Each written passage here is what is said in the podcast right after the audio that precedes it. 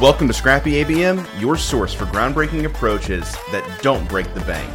ABM shouldn't cost 200k in tech to even get started. So if you want to get started with ABM or make your program even better without investing a massive amount of money, you're in the right place.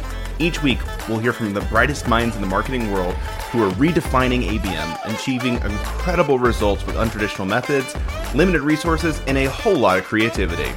This isn't a show about how much money you can spend on fancy tech or overhyped tools. Instead, it's about celebrating creative problem solving and the scrappiness it takes to get ABM right. We'll dive into how these marketing leaders built robust ABM strategies with limited resources, revealing the actionable insights that led to their biggest wins. So, if you're a marketer ready to challenge the status quo and build a scalable, efficient, effective marketing strategy, Scrappy ABM is the show for you. So, if you're ready to discover ABM strategies that are lean, impactful, and utterly transformative, let's dive into this episode. Mason, uh, thank you so much for being willing to come on Metrics and Chill. Like I said to you off mic, I have been following you for a while. I've recognized your avatar uh, and it's cool to see you like in person. So thanks for being willing to come on and talk ABM with us. Always, and, and Jeremiah, I'm super pumped to be here and talk through some metrics, especially as we think about like scrappy ABM. There are some very clear metrics on what you can actually use to help indicate early success. So I'm, I'm excited to dig into it. Awesome. Yeah, we're we are big fans of leading indicators of lagging success. So uh, excited to hear about those. Before we get into like unpacking how to do scrappy ABM and um, and if you need help where you can find Mason and stuff, can you define like do like and explain it like I'm five? What's ABM? I feel like this yeah. is one of those things that like everyone when they throw it out, no one actually defines it, and so probably there's like three to five different definitions floating around in people's minds. Uh, I would say like a hundred definitions floating around okay. people's minds okay. because uh, the like it. I feel like it's just become the catch-all term, kind of like demand gen. Like demand gen was something very specific five years ago, and like my last job was head of demand gen, and I didn't run ads or do anything from a paid perspective, which is like. So what did I? Do? I was actually like a glorified social media manager, but that's a whole other conversation. Anyway, uh ABM. I think there's three layers of what people understand ABM. And the first is that top level layer of like if you Google ABM, you're going to see a bunch of ABM platforms. Uh, and when we say ABM, that means account based marketing. And what you're going to see from these account based marketing platforms is primarily their ad solution. So then you're going to think, oh, ABM is ads. And that is not the case. It is not just we upload a list to this platform and it sends ads and that's the whole ABM strategy. That's all the but and like that's not what ABM is. Advertising is a channel, it's a tactic. Account based advertising is a popular tactic within account based marketing, but it is not ABM at its core what ABM is, is, and I stole this from my former employer. Uh, it is a B2B growth strategy that aligns marketing and sales around a set of shared target accounts. So to unpack that for just a second, B2B growth strategy. It's not a marketing strategy. It's not a sales strategy. It is a growth strategy. And the phrasing there is intentional because you're not going to be successful with ABM unless you've got marketing and sales actually mm-hmm. involved on the same page, on the same team, driving towards the same goals. So it's a growth strategy. My love hate relationship with the term ABM is that it's called ABM. I think the better approach would actually be account based strategy, but I didn't come up with the branding in the first place. The next piece there is then again sales and marketing. So you've got to have everybody on the same page.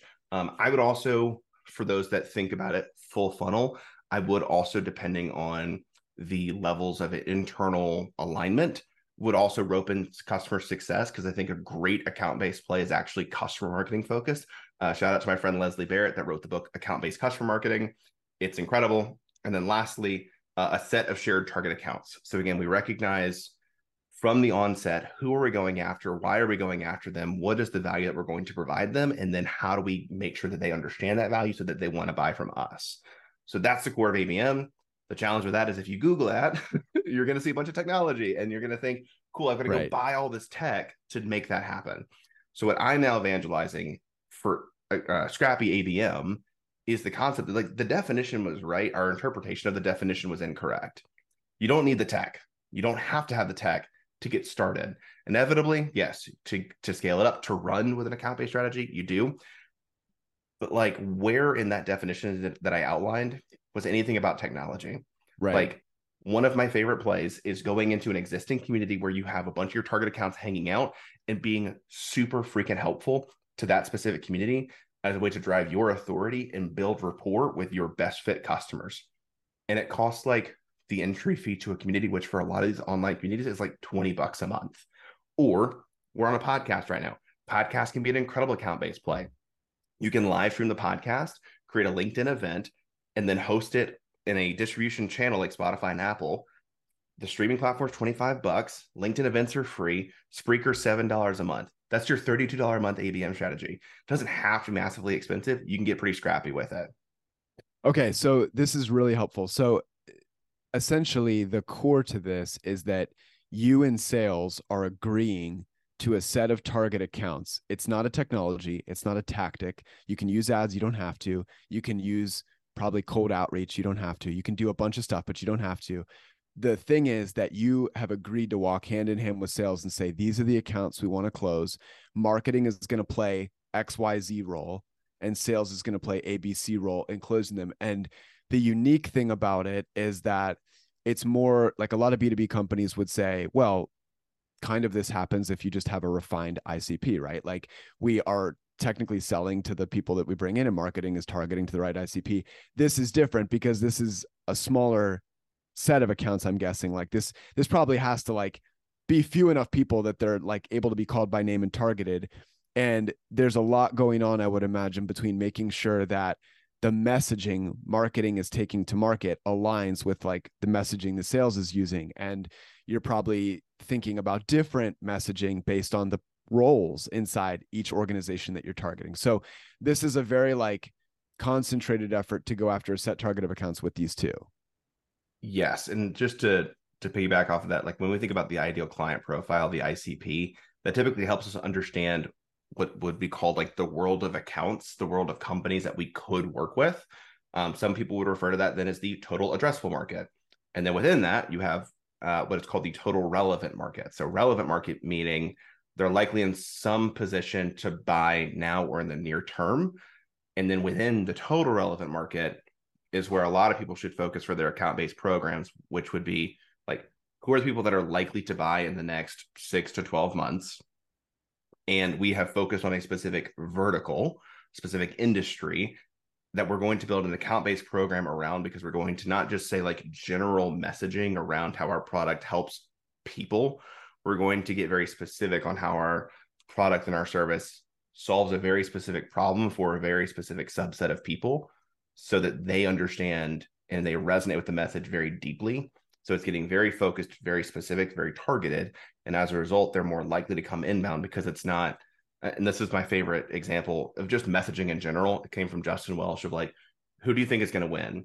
The company that says, I help with email, or the company that says, I build email funnels for solopreneurs that generate seven figures in revenue. Who wins?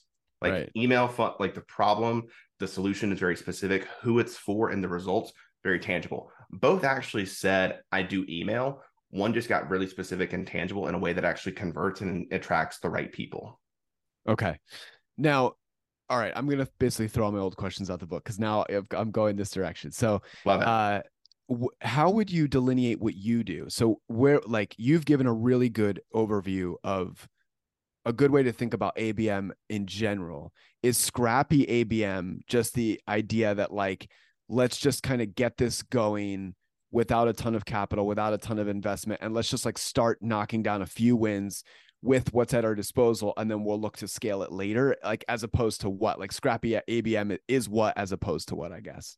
Yeah. So I mean, if you think about oftentimes when you're looking at ABM platforms or ABM solutions providers, they talk about this concept of the crawl, walk, run approach. So like we're gonna get started and we'll start small and we'll prove out some early wins and then we'll like scale that up a little bit and really get going and then like we'll hit this run phase and it'll be like exponential you know hockey stick up and to the right forever and, and like reality is how on earth is it considered a crawl to buy three different pieces of technology that cost $200,000 a year and then invest in a six month RevOps project to get that tech integrated before you even start launching the program? Right. But that's what we call a crawl.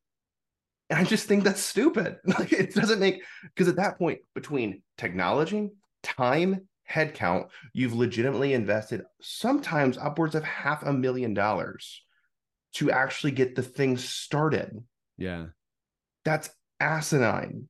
So, what I'm saying is realistically, if we like break down what is ABM at its core, again, marketing sales aligned around a set of shared target accounts. You likely have everything that you need today from a tool perspective to get started. So the focus for Scrappy ABM is actually people and processes. Like, how do we understand the appropriate accounts to go after? How do we focus on nailing the handoff between marketing and sales? And then how do we make sure that we have the right content that speaks to the right audience? That's the core. And the other thing that I've started to do that as I talk to people, like it, it, it has really helped shift my own perspective. Most people, when they're thinking about starting ABM, they Google, how do I start building an ABM program? Totally makes sense. It's a very logical thing to Google. The challenge is those guides come with the understanding that you have the appropriate foundation put in place for ABM. When in reality, what most people should start to Google when they're thinking about building an ABM program is why does ABM fail? It is very mm-hmm. well researched, it is very well documented, and it's all due to foundational problems. So, like, for example, top three reasons. Number one, sales and marketing alignment. Number two, nobody owns ABM. And number three, I just kind of summarize it as like, you have enough complexity as it is. Everybody already has a full time job. So if we start to add this new technology, it just adds more complexity to the things that we're already doing. And if we're being honest, most of us don't even have what we already are doing figured out. We're doing ABM to try to solve because we don't know what we're doing right now. So again, if you then go and buy all this new stuff and try to build this massive, like super complex program, it's set up to fail. So instead, how do we solve for the foundation? And then once we've got the foundation in place, we can go to, back to that. How do you start ABM guide to actually build a true ABM program? Yeah. Okay. What do you think needs to be in place? I'm thinking for listeners that are like, okay, the value you've summarized some of the value of ABM, which sounds like you're able to be more relevant in your messaging. You can easily differentiate from competitors who are maybe leading with generic messaging targeting a broad number of accounts to say like we can speak directly to the job title maybe in some cases even the company that we're that we're reaching out to depending on the size of the company. So we can be more direct and relevant in our messaging. We can appear like not appear but we generally can show how we know are, are better familiar with their problems and how to solve those problems and we're intimately familiar with what they need. And so it kind of sets you apart from like sounds like it would help differentiate you and give you a leg up in marketing help you resonate better with messaging there's all these values i think there's a lot of values around aligning marketing and sales too that you've covered who should think about doing this like i mean obviously to some degree it's got to come down to like the price of what you sell right like your yes. average contract value or whatever so for listeners who should think about doing this? Yeah, there's a couple of things that are absolutely critical. Um, so for starters, like you have to have a dedicated sales team. I had a client come in bound that said we have a complete e-com approach, and I was like, I mean, you can run up uh, up against a, a list of target accounts, but like if there's no sales team involvement, what I and this is so nuanced and so dumb because they're all made up words anyway. But like, really, if at that point, if you're if you don't have a dedicated sales team, you're running what is called targeted demand gen as opposed to like account based marketing. Because in, in order for account based marketing to truly be the most effective, like there has to be people involved. So if you're like a B2B mm-hmm. organization that's running like a pure e-com play, like account based marketing is probably not the most going to make the most sense for you.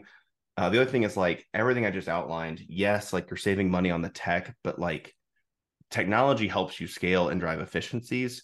What I'm recommending is more manual. It's like more labor intensive on the front end because you're nailing down the process and you don't have the tech in place to like scale it and streamline it because you have like you have to work through the process before you can optimize the process. That's what I think most people get wrong.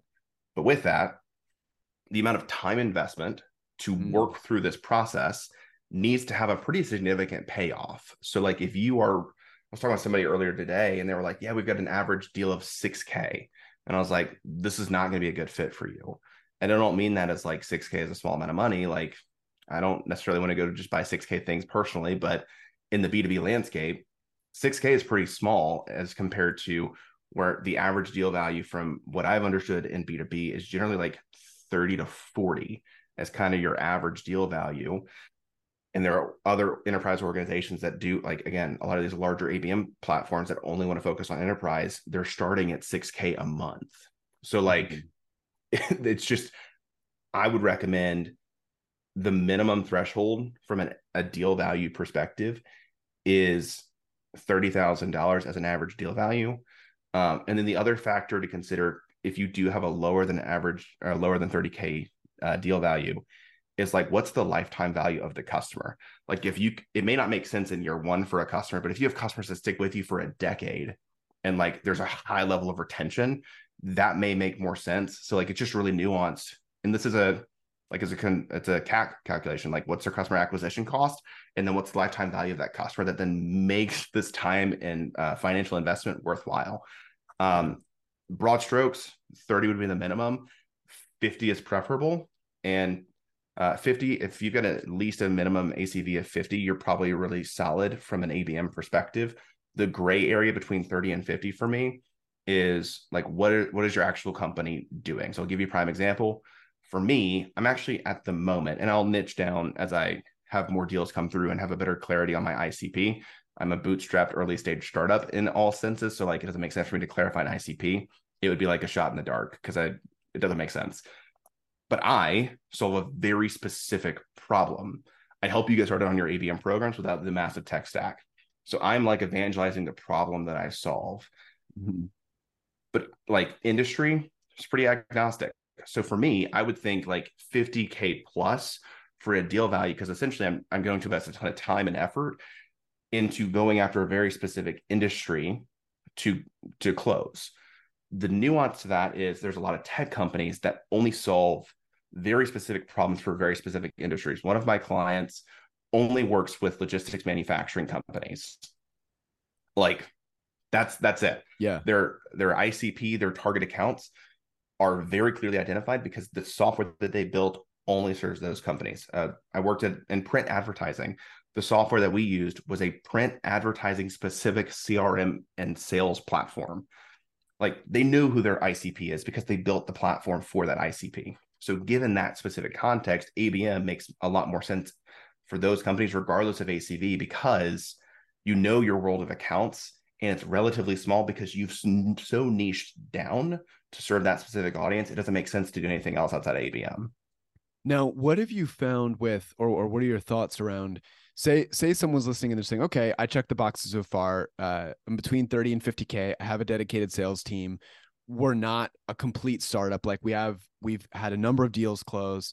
Um, this sounds good to us. We want to do it the scrappy way, but maybe they haven't like maybe they are industry agnostic or like you know they're they're maybe like broader. Do you think is there is there like a qualitative filter you apply or you recommend of like hey wait till you kind of get a better signal around like firmographically i guess like do they need to do they need to be able to check certain boxes? Like because in some ways it sounds like although it's abm is not ads like you do need to be able to like pick out people that look like your other best people right? And so absolutely. what are some of those like what do you recommend people wait until they can kind of define firmographically a little bit better? That's a great question. So you you kind of hit on it of like who are, are the best customers and that does not come from marketing. Sorry. Like who are the best customers actually comes from what I would call like a, a cross-functional task force. So it is marketing of like yes, when we look at our ability to engage specific customer types like who are the audiences that are most engaged? Awesome from there, when we talk to sales, who are the customers that come in, they get the problem, they close quickly, they close happily, like, and it makes sense for them. Because again, we've all worked with the different customer bases. Like one is like, this is a total like again i pitched the exact same product to two different customers. One said this is outrageous. The other said this is a no-brainer. Like how do i find more of the people that are like this is no-brainer? Right yeah. So there's that. Then we get over to cs who are the customers that have a high lifetime value that stick around that are easy to work with that are fun to work with. Again like there is a part of this for me personally at least especially because i'm a service based business i want to work with clients that are actually fun to work with. So like i would actually take a maybe lower profit client that i enjoy working with over a higher profit client that's like a pain to work with. So yeah. like those are the nuances to your own business but like what are the qualitative measures there and then I just talked about profitability, go talk to finance and understand from a profit perspective, like what clients do we have that are the most profitable for our business? And again, that's a holistic view of the customer because now we've understood engaged audience, ease of close, ease to work with, and profitability. And then the last piece is like based on the direction that your organization wants to go. So like I'll give you a prime example. Again, I reckon like I recognize I will inevitably probably niche down into specific industries and audiences. I'm going to then look at what customers do I work with right now that I have the most logos in. And from there, pull that out so I can put those logos on my website. And as a result, then attract the right kind of people because when we see logos that look like us, we want to work with those customers. So yeah. that's how you then define your ICP. And once you've defined that ICP, you can then really nail down what's the account list that I want to go after based on this criteria that we've now developed. Now, moving on to you talked about people and processes in this early stage, especially like the scrappy approach, right? We're not worrying about tech, we're not worrying about tactics yet. Um, who is there a team or a person that you recommend owns this? Like, is it marketing? Yeah. Is it sale? Like, I know we work hand in hand, uh, sales and marketing, but who owns it and who's leading the charge on identifying this list? Yeah. So I, I think the ideal structure, um, is some form of a marketing director or marketing manager that is like the tactical owner, but has clear lines and direct lines to senior leadership and executive leadership that has executive sponsorship for this ABM initiative. And essentially, what the reason we have it that way is your senior leadership needs to be able to communicate across, across the executive team and be able to break down the specific roadblocks and challenges from a people and internal perspective. But like most CMOs or VPs of marketing do not have the time to truly dedicate to like the nuance of building the program itself, which is why it's given to the marketing manager to truly own as far as like the actual build of the program. But without the executive sponsorship it's just not going to work because abm also at its core is actually organizational change. Most marketing and sales teams are set up in a way where marketing gets the lead and passes it to sales like a relay race. And abm is actually a soccer game where we're working together collaboratively. That's going to take some executive leadership and organ like to organ to change the organization to actually structure in that way. So from a marketing side, it's like a manager that owns it or a director that owns it, but that's clear executive uh, buy-in from their marketing leader and has it's not like through a chain of command, but it's like that person goes directly to the senior leader to discuss how ABM is functioning. From there, your marketing senior leader is directly tied in in partnership with your sales senior leader. And again, they should be friends. Like I want my sales and marketing leader to be the kind of people I could envision going out for a drink after work. Because if they can't, this is probably not going to work super well. Yeah. And then from there, you need a set of salespeople, ideally like one to three sellers that are bought into an experiment and they're open to experimenting. If you can get that core set up, and on the marketing side, like the marketing manager can get the support around, like, for example, when we go to truly build the program, like, do we have support around ops, content, um, design, but like somebody should own the actual strategy. And essentially, I view the ABM manager um, as like in the weeds, taking the idea of ABM into a pure program and strategy, and then being the project manager that makes this whole thing come together. Uh, ABM is often referred to as like ABM orchestration. So again, your director is the conductor of an orchestra that has all these different moving parts and pieces that has executive sponsorship and buy-in to actually make it come together. Okay. So that's the core team.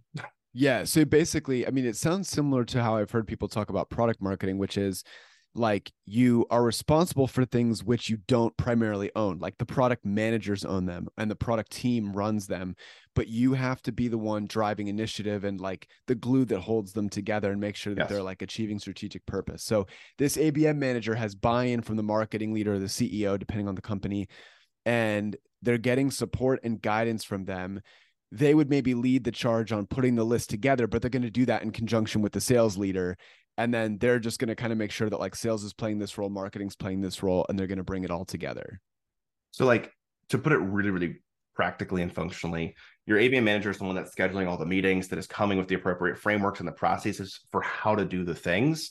And then you're you're getting alignment from your marketing leader that has the overview from a whole marketing org perspective, and your sales leader that has a whole overview of the sales org to then come together as you work through the process. You can then collaboratively actually build the list together. So the ABM manager, in my mind, owns the process, owns the frameworks, owns the approach, and make sure that the stuff gets done. And at the end of the day, they are the ones that are setting the pace and setting the tone for how these things are to be accomplished. But they cannot do it on their own. They have to do it with, within the larger team structure. Got it. Okay. Now, once so this team's assembled, there's an ABM manager sitting within marketing. They've got, you know, buy-in from everybody and they've agreed on the list and now it's time to get started. Now, you're like it's fun having you on right? Because you take this scrappy approach and like you're leading with like it's not software it's not tactics but now it's time to pick a tactic. So yep. how do we how do you guide clients through or how do you think about this? Because there's probably no one size fits all approach. So for listeners that are like okay i'm at this stage now uh you know now what how do we actually go how do we identify like i guess there's two questions i have. One is is there a general are you also identifying in that list of target accounts the number of people within each company that you're reaching out to? Or is that like a later stage? And then now do you move into messaging and like both align on messaging? And then once you have messaging then you find the best channel like best tactic to distribute it? Like how do you actually now like go from having a list of accounts to getting messaging in front of them and picking the right yeah. route? It's a, it's a great question and i'd actually i'm going to give you a quick curveball. Um you know, in in what we just outlined, like that's of course ideal state, but the reality is like probably not going to happen in most organizations if we if we just like have the idea like if somebody were to listen to this right now at the current state what we've told them to do is go build a list but like there's no foundational work that's already yet been done around the sales and marketing alignment piece which is why it will fail so like i'm going to okay. take a quick step back before we dig into like how do we build the abm program and like talk through the activation play which is actually like way more simple, way more accessible, and can be done within 30 to 45 days to actually then foster this conversation and drive immediate results. So, okay, love it.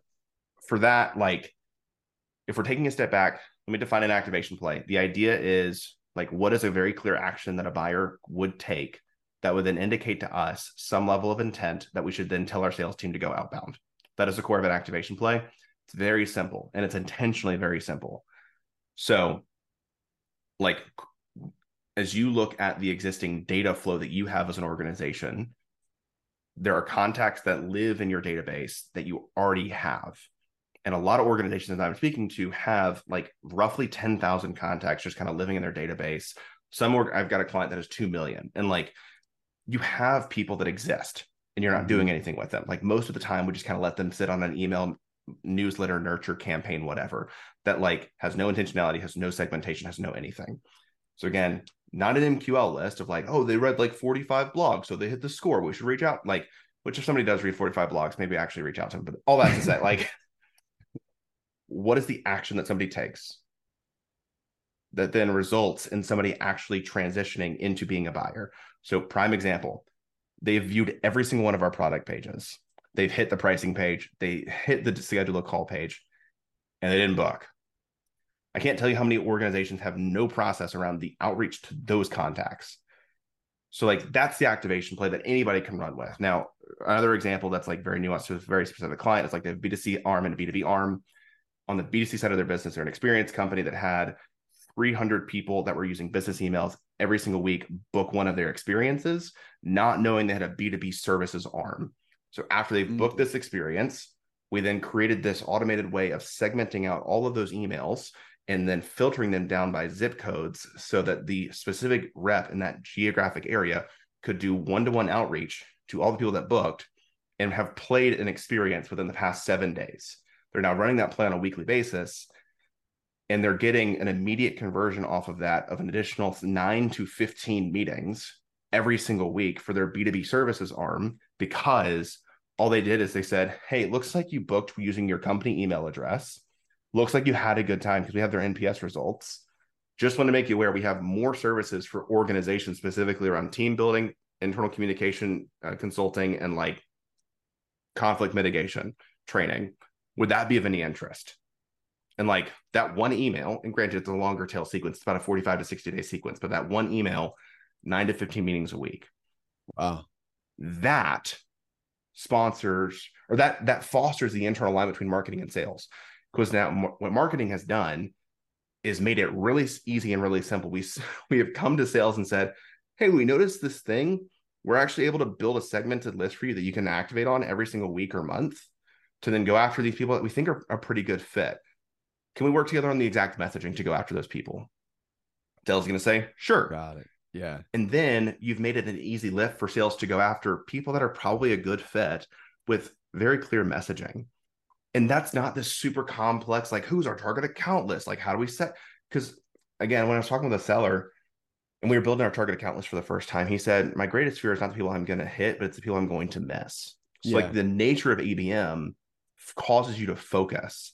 But if marketing hasn't delivered in any form of a, a coordinated program previously, it's difficult for sales to buy in because you have no proof points. You have no like validation of what the ideas you're sharing are. But when you start with these people already exist in our database, they've already been doing stuff with us. This is why we should reach out. This is who to reach out to. Can you just give this a shot for like a couple of weeks? You then build the relationship at a at a low lift and then can build into an account-based program. So just wanted to take that step back for everybody that kind of that's listening in as a starting point for truly how to build that alignment between marketing and sales. No, I love this because um yeah, it feels like completely no risk. Like almost feels like if there was skepticism about ABM at your company, you wouldn't even have to call this ABM. You could just be like, "Hey, we want to try an experiment this quarter where like marketing is going to do this and we're going to feed you a direct list. We think they're going to mm-hmm. close higher. Like can we sync with you on some messaging and like work hand in hand to create this?" I like it too because it does allow you to probably identify early like if you're trying to if you're trying to coordinate on messaging these people and there's a lot of conflict like ooh better work this kind of stuff out before we like launch our abm program or it's going to be pretty effective for a quarter or two. Yep and honestly to that point what i just outlined it's it's not abm like it's for lack of a word like the contacts that come through they're based on your existing data flow there's no targeting component. Right. but what it has done is it's actually mitigated variables. So like we're not looking at how do we get third party data into our system to further right targeting. We're not focused on like what are all the different channels that we could use to like we're focused on like we have this person, we already know they exist. We know a reason to reach out. Now the only variables are like can sales activate on it? Do we have the right messaging? Do they convert? You've now mitigated a ton of variables in your experiment. But then when you actually go over to building an ABM program, what you've already done is you've nailed the sales and marketing handoff. So you've now mitigated that variable for your ABM program. You've also validated some level of outbound messaging to specific audiences that you could probably start to tweak and repurpose for your new ABM mm-hmm. program. So, like, again, it then the variables actually become new channels, new um, targeting, but like the actual foundation of working with sales was already put in place. Right. Right. So this is this is where it fails if this doesn't happen because people go to launch ABM and sales is like what about all these accounts that you're like you're not focusing on? Or like marketing creates the list and then it's like well we, now we don't have a handoff process or you can't get agreement on like targeting or like marketing ships messaging and sales like this is stupid messaging like they're not going to resonate with this. So it causes like all these problems and this is just like a small little test that lets you work out those core things. If it goes well or after you refine it, then you can kick into this next level. Yes. Okay. Okay. So what does it look like from here? Say say our our hypothetical listener does this, yep. they work out the kinks, all goes well. Sales is like, "Hey, this is pretty cool working with you guys. Like let's let's think about what else we could do." So now now we're ready. Now what does that process look like? Yeah, so there's two things. One, it depends on what your sales activation trigger was. So, like in the context of the client that I just gave that was so specifically nuanced, like B2C, B2B motion, we probably actually can't build an ABM program around that. Totally makes sense. What we're actually working on with that client is third party intent based outbound that then gets people on the site and then one to one re engagement based on website de anonymized traffic that are all target accounts. It's like we're building out that play in that program. So, what then what it then turns into is if you built a trigger that like you can't build a play around or sorry, if you built a trigger that you can't build a ABM program around, identify a new trigger point that then helps with the sales marketing handoff. Because again, operationally, you've now already worked through that. Now it's a matter of like making it the right trigger. So that's the first thing. Second thing, if you have built it in a way that you can actually build an ABM program around it. So again, give an example of they hit a bunch of product pages, they hit the pricing page, they hit the scheduled demo page, they don't book a call, or like any variation of that. You could build an ABM program around that because now your goal becomes how do I get target accounts to hit our product pages? How do I get target accounts to hit our pricing page? And then how do I notify our sales team that those people have already done that and then get them to actually go outbound? So at that point, it is truly a what's the target account list? What are the channels we're going to use to drive people into our trigger? And then how do we optimize post trigger? Because especially once you've hit the trigger, the other thing to note is like the activation plan that we just walked through, all those examples are single threaded, single contact at an organization, unless you have multiple contacts within the organization hit the trigger. So, like the optimization post conversion is actually pretty simple. Like, right. how do we build out multi threaded approaches? How do we provide marketing overhead and collateral within the sequences itself? How do we optimize the actual outbound, maybe with personalized landing pages? And like now it becomes a matter of, again, what are the channels and tactics that we can use to drive people into our trigger? And then how do we optimize post trigger? And I feel like taking it at, that approach really simplifies the ABM program from this like massive beast of a thing to like, okay, I've got my activation play down. Now my goal in building an account based program is accounts into trigger, optimization post trigger. And that's what I'm focused on doing for a scrappy ABM program. And where does it come down to like experimenting with like sometimes the way I've heard people talk about ABM is like it it does I think the cool thing about it is like it's completely tailored to any like approach that you want, right? So I've I think I've heard people talk about like oh for this persona we may just try and get them into this newsletter or this like nurture sequence or like we want them to consume our content for a while because maybe they're not like the champion who's going to end up purchasing but, but we want them to like know us and trust us and think that we're smart and so we're going to like provide them valuable context over here and then these people we're going to hit with outbound messaging and then these people we're going to retarget. Like are there like any I guess it feels like the Wild West to me, like when I think about that. Yeah. So, like, are there any best practices like to help guide people as they think about like uh either like where some some channels you've seen be especially successful for reaching them? Like, is it just outbound messaging for scrappiness, or is it a is it a nurture sequence? Should people getting started with this like test some ads and or retargeting? And generally, is there a framework around like hey for your for the uh person who's going to be purchasing for like the champion you want to think about these things and then these yeah. types of engagements for others like any any guidance you can give there yeah so for me especially taking a scrappy approach and having worked primarily in bootstrap businesses i'm always very price conscious so the reason i love outbound as a channel is like it you're not going to waste hundreds of thousands of dollars on ads that may not deliver. So for me i'm a fan of starting with outbound because if we can start to get conversions just purely based off of outbound emails and outbound engagement through social and and calls and we can validate the messaging in those environments we can then take that same messaging and then actually get greater scale to a larger audience through direct ads. So like that would be the nuance from my perspective is how do we take a validated message and first validate your message and then put it in different channels like ads like uh, you could do that through marketing emails you can do it through podcasting. Like the benefit to account based marketing when you truly break it down is like it's not a channel it's not a tactic it's a strategy. So like the the rub there is i don't have any new tactics or channels that people aren't using for other marketing programs.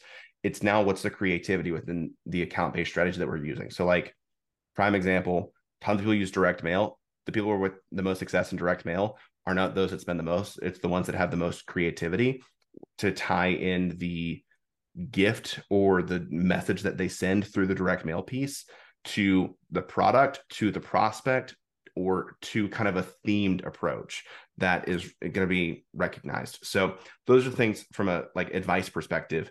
Validate your messaging in low cost channels and when I say validated messaging, I mean like open rates, click through rates, meetings booked. If you're able to get like a five to 10% conversion rate on your outbound messaging, that's industry averages for like good outbound messaging. If you're able to get like 15 to 20% meeting booked rate, which some people are able to get based on uh, their existing activation plays, like your messaging has been validated, scale that up. And then as far as like different personas, again, this is so nuanced, but the final like thought here is every decision that I've ever or every buyer that I've ever had to convince also had to convince their CFO. I have only in my career of both being in marketing and sales spoken to a CFO, I think in three actual deal cycles. And I've sold a lot more than three deal cycles. So I'm a fan of what I call buyer enablement. It's something that I think is becoming more and more popular. Like, how do I take an account based approach to the collateral that I actually send to my champion that's already bought in? Because they are now, it's a weird th- thought process. My champion is now a an internal advocate and a yeah. new channel that I can actually then distribute account based content to. So instead of just sending like a single pitch deck, how do I create personalized content that speaks directly to our finance audience within that account that is then distributed through my champion? And like, again, thinking about it in that context as a marketer, my favorite channel for marketing is actually the sales channel. And I view my sales team and my salespeople as a channel for marketing messaging you can do the same thing of like your champion, your internal buyer, your internal advocate is a channel to distribute information and is going to be your highest converting channel. So, how are you actually using that channel to distribute the right information? Okay. Okay. Man, this is like uh this is like drinking from a fire hose talking to you about this today. This has been awesome. I want to be sensitive because we're coming up the top of the hour. Um, and we have to get to our like rapid round questions that I ask every guest. So um I guess my last question would be listening to all of this, you know, one one thing we didn't cover was like it seems like it maybe falls under the like why ABM fails thing, but like this all seems like really prone to failure if your attention is not like if there's not attention focused on it. Like I can yep. imagine, I just know from being in marketing a while, like, oh, we're running ABM and we're running this and we've got this program, we're juggling a lot of things. Like, is there a point to where you believe that like companies shouldn't try this if they're not willing to assign marketing to like X percent of their attention focused of like because I can imagine if they're not thinking about this or eating, sleeping, breathing it for a while, they're not going to think like, oh, we could be equipping sales with with these things, or we could be what about what if we started this other channel to do this to assist what they're doing? Like it feels like if they just went through the motions and they're juggling three, four, five different projects, depending on the size of the team, um, you're not going to get quite like what you're describing feels like really all encompassing. So I guess I'm wondering like, do you have any guidance for companies around that? Like, hey, if you're going to do this, really devote, like, is this manager the one who's fully devoted? They're not doing anything else to it. Or how, how do you think about that? Yeah, it's a, it's a great question. And I want to be very clear. Like, I'll give you the prime example again of like creating buyer enablement that's persona specific to different departments. Like, yeah, that is super involved. Like it, that's awesome. Like I feel like that is like the sprint level of ABM. I don't think people should start there, but like that's how nuanced and specific you can get. I honestly feel that and believe that most organizations it, they could probably live at the activation play stage for quite some time. Like if you okay. built out four or five really solid activation plays, at which point, like again, and I'll give you a couple real quick of like close lost, automating that re-engagement, missed meetings, automating that re-engagement, like lost customer re-engagement and running like an automated ongoing win back campaign, huge opportunity. Again, pricing page, like somebody hits the pricing page and they schedule a call page. And like those are all people that are brand aware that were at the five yard line and you didn't engage them. Like you could build a business off of those four plays in a pretty significant way. I then view if you want to increase your conversion rates and actually go very intentional and specific of the kinds of customers you want, that's when you build the ABM program. At which point, the appropriate level of time and investment should already be bought in on because we're now taking our activation plays and evolving those. So I feel activation plays could actually be set up in such a way that it's like kind of set it and forget it. But if you want to truly involve this, then yes, like you've got to have somebody that truly owns ABM. And I don't necessarily even know that depending on the scale and size of your organization, it has to be like a dedicated ABM manager, but it it's going to probably be the most successful when it's like a core part of someone's job as opposed to what typically happens in which somebody says, "Let's do ABM." And it's like tacked on as like a bullet point for someone's job description. Yeah. That's where it's going to fail versus the all right, you own sales enablement collateral and ABM those are very complementary jobs. They're jobs in and of themselves, but like they're very complementary in their nature. So I think that that could be successful. Um, ideal state is you do have somebody that truly dedicated is owned to ABM or owns ABM, but like that's also a very significant investment for a lot of organizations. So again, that's why if you start with the activation plays, get those things running, find success there, and then the doubling down on your activation plays would be an account based program. Yeah, yeah.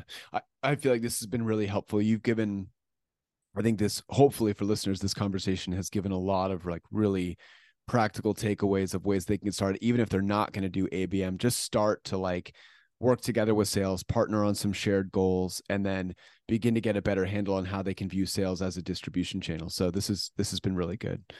Um, all right, we have these this like lightning round of three questions, three short answers, however you want to answer. Um, the first question would be, and you can answer this. I guess it'd be fun to hear you answer. Like normally, this is you know for not you know we're not having like consultants on the show or whatever. So for you, maybe answer it like what you'd recommend to clients. Uh, yeah. in, in context of ABM, three metrics to track closely and how often to track them. So I'm going to give you two answers. First, from a activation play, it's like the three metrics that you should be looking at. Uh, open rates, click through rates, meetings booked. Like your activation plays, those are your three metrics. They're very simple. From an account based perspective, account level engagement, pipeline generated, pipeline or uh, revenue sourced. Like those are your three metrics to look at. Okay. Finish this sentence. Data is.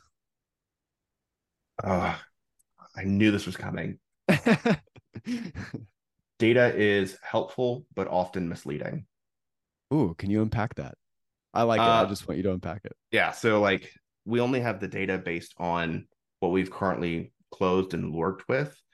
But like there are so many organizations that like have this thought process of what if we went after a different vertical and it would actually probably be a really great move but because you've never gone into that vertical you don't have the data to support the claim and as a result you may not actually go after what could be a completely massively game changing opportunity for your business so mm. should you make most decisions and i saw this post on linkedin the other day and i was like that's perfect you should not be data driven you should be data informed like data should help you yeah. in your thought process but like a lot of marketers are incredibly successful because they work on great hunches and they just have a good gut for it and you can't replicate that so like right. trust your gut sometimes. Dave Gerhardt is a prime example of that. Yeah.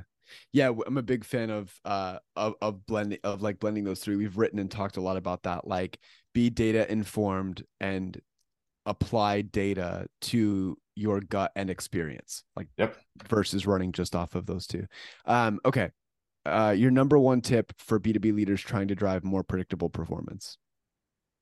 Start with an activation play. Like I um again, it is the lowest hanging fruit that so many organizations have. And like, as I think through how most people think about, like a, for example, like a revive the dead, close loss campaign, it's something they think about like once a quarter or every six months of like, oh crap, our pipeline is down. We should do that. And it's like, why do you not put in place the processes to actually automate the retargeting of those camp or of those accounts as opposed to saying on a quarterly basis, can we just like scrape through our closed loss and see who we could try to re-engage like building out those in a repeatable manner that again automates the actual activation of those uh, outbound sequences is the best way to build predictable pipeline. Awesome. Mason, thank you so much for being willing to come on. Um, if people want to hire you and talk to you more and learn from you, I mean, obviously we'll link to your we'll link to your LinkedIn. You share a lot on there. You, you share a lot of good insights. So if you're you know on your podcast app, look at the show notes. Go follow Mason on LinkedIn. Um, and where can they go if they want to book a call and potentially hire you? Yeah, so there's really three places I'm going to point people towards. One, you just mentioned it, LinkedIn, where I'm I'm there every single day. So like if you want to book a call with me, you can always just shoot me a message. Uh, two, if you want to get direct access to my calendar, go to scrappyabm.com. There's a button at the top right hand corner that says let's chat that takes you directly to a HubSpot uh, meeting calendar booking uh, widget. So you can actually directly grab time on my calendar. Uh, there's no SDR, you'll get directly me. Uh, and the last place is Scrappy ABM as a podcast. Uh, there's 20 episodes currently live, but uh, I will just go ahead and say that I've got 15 interviews already in the can that are starting to get released. So we're going to be talking through a lot of very practical playbooks like we did today, but getting even more detailed and even more nuanced. Awesome. Awesome. We'll link to those in the show notes. Go check out Mason. And thanks very much for coming on the show. Thank you for having me. Thank you for listening to this week's episode of Scrappy ABM. If you enjoyed this week's episode, go ahead and give us a follow so that you don't miss a single episode. We drop every single Monday so that you can start your week off right. And if you're looking for additional great content just like this, go check out scrappyabm.com. We're building a library of frameworks, guides, templates, processes, and tools so you have everything that you need to build a low budget, high impact Scrappy program. Again, thank you for listening to this episode of Scrappy ABM. This has been your host, Mason Cosby, and we look forward to seeing you in the next one.